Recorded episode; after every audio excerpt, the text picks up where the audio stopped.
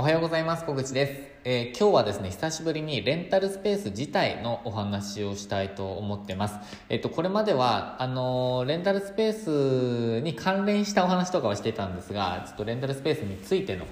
考えっていうのはちょっと最近してなかったのでそのお話です。で何かというとえー、っとですね、レンタルスペースの運営すごく楽しいっていう話です。えっと、なんか今更なんだっていう話なんですけれども、えー、っと、ちょっとなんで楽しいかっていうことと、まあ、その楽しさの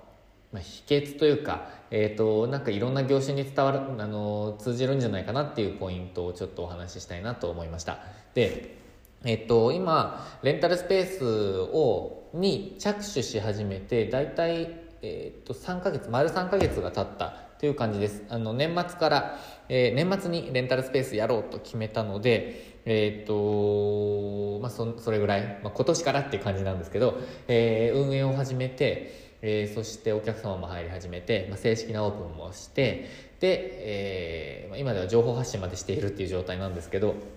え、っとですね、何が楽しかったかというと、えー、レンタルスペースを通してやってきた初めてのこう活動とか初めての、えー、こと自体がすごく楽しかったなって思っています。まあ、楽しかったというか、これからもやるんですけど。で、えー、っと、こんな言い方してしまうと、ちょっと誤解があのあるかもしれないんですけど、ちょっと誤解を恐れずに言うとですね、私、あの、レンタルスペース自体は、あの、自体をすごく大好き。レンタルスペースが大好きっていうのとはちょっと違うんですよ。で、多分なんですが、レンタルスペースやってる人ってみんなみんなというか多くの人はそうなんじゃないかなと思ってます。えっと、レンタルスペースをやることを通して何を、えー、何かしたいっていう、あのニュアンスだと思うんですよね。例えば自分なら、えっと、レンタルスペースで、まあ、稼ぎたいっていうのはありますけど、レンタルスペースで稼いで何したいじゃないですか。で、時間を、え、ー、と、もっと有効活用したいとか、自分の時間を増やしたいとかっていうのもあると思いますし、自分ならレンタルスペースを通してあのチャレンジする人っていうのを後押ししたいって考えていますで、えっと、自分のモットーは人生にチャレンジをとか、えっとまあ、その他の人のチャレンジをサポートっていうのがあるんですけど、えっとまあ、その発信活動も人生にチャレンジを軸にやっているので、まあ、ここで、えっとまあ、YouTube も Twitter もヒマラヤも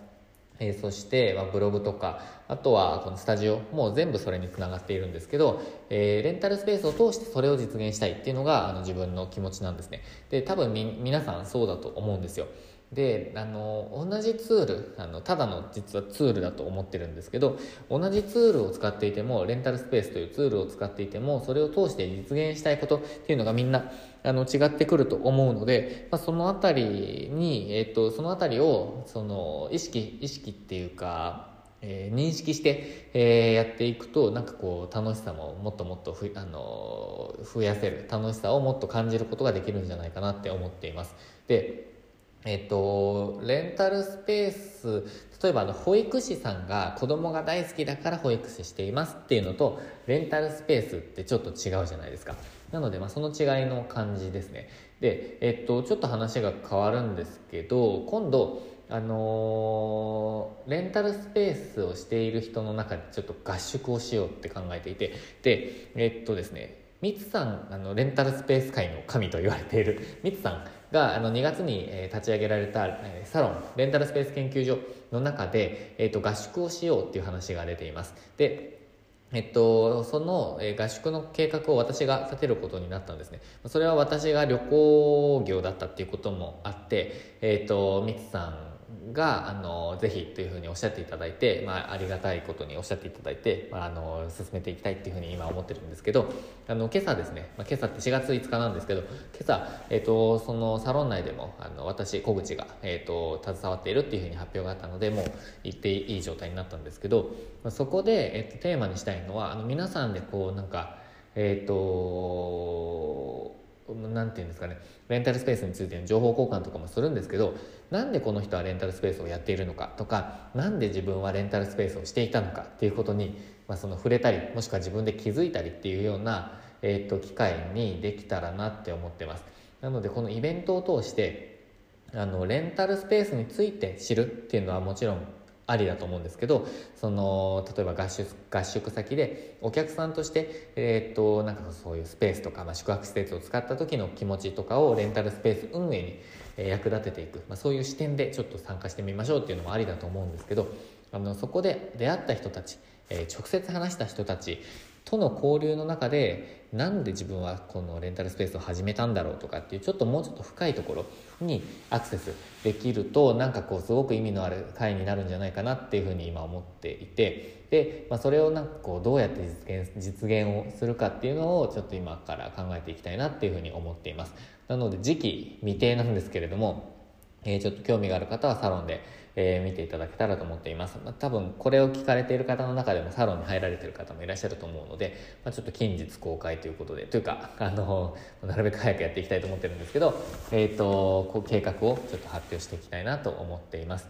で、えーとまあ、そうやってえー、っと自分が何でこの仕事をしているのかとか自分がなぜ、えー、この選択をしたのかっていうことをなんかこう明確にすることができるとなんか強いと思うんですよね。あのいろんなことに応用できますし、えー、自分の理解にもつながると思うのでなんか無駄な動きがない、えーと、自分の目的に一直線で進める。そんな感じのニュアンスで、えーと、自分は感じ取っています。でこれはコーチングカウンセリングにもつながってくるんですけど自分はあのコーチカウンセラーとしてちょっとあの活動もしているので、まあ、そういった側面ではえー、自分が感じている感情のもっと奥深くっていうのをこう探っていくっていうのはすごくいいえーと、手法というか、あのー、なんか方法なんですよねなので、えー、なんかこう裏テーマとしてはそういうところにアクセスできるようななんかこう会にできたらなってなんとなく思っています。ということで、えっ、ー、と、あ、そういえば、あの、ちょっとその、深掘りになっちゃうんですけど、私が旅行会社で働いていた時に、あの、自分はそういう感覚になったんですよ。あの、なんで旅行業をしているのか。でもともと自分は旅行が大好きっていう感じではないというか別に旅行好きじゃないんですよねあのこれ言うと「えー!」って言われるのであんまり言ってこなかったんですけど旅行が大好きっていう感じではないです、えー、でなんでやっていたのかっていうのをなんかすごく深掘りした時に自分があの出した結論はですねえっ、ー、と、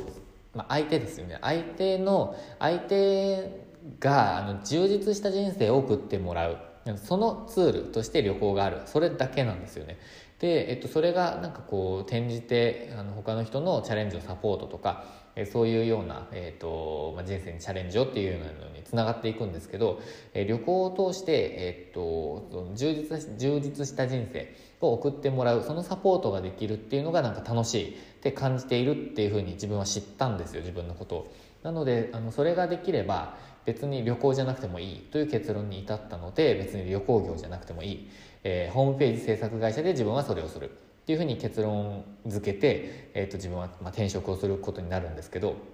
えっと、そういうことです。同じ旅行会社に働いていても自分が成し遂げたい目的とかそういうことが違う、えー、とでそれはレンタルスペースでもそう。でレンタルスペースを通して何をしたいかっていうのは人によって違う。でそれをあの知ること。がなんかこう自分が何でレンタルスペースしているのかっていうことにアクセスすることにもなるんじゃないかなっていうような理論です。ということでちょっと長くなってしかも繰り返しになっちゃったんですけど、まあ、そんな感じで今考えております。ということで、えーと、レンタルスペース最近すごく運営が楽しいっていう話から、えーと、なんで楽しいと感じているのかというかなんでやっているのかみたいな話を今日はしてみました、えー、まあ、何かの参考になれば、えー、私も嬉しいですということで今日も最後までご視聴いただきましてありがとうございました。今日もチャレンジしていきましょう。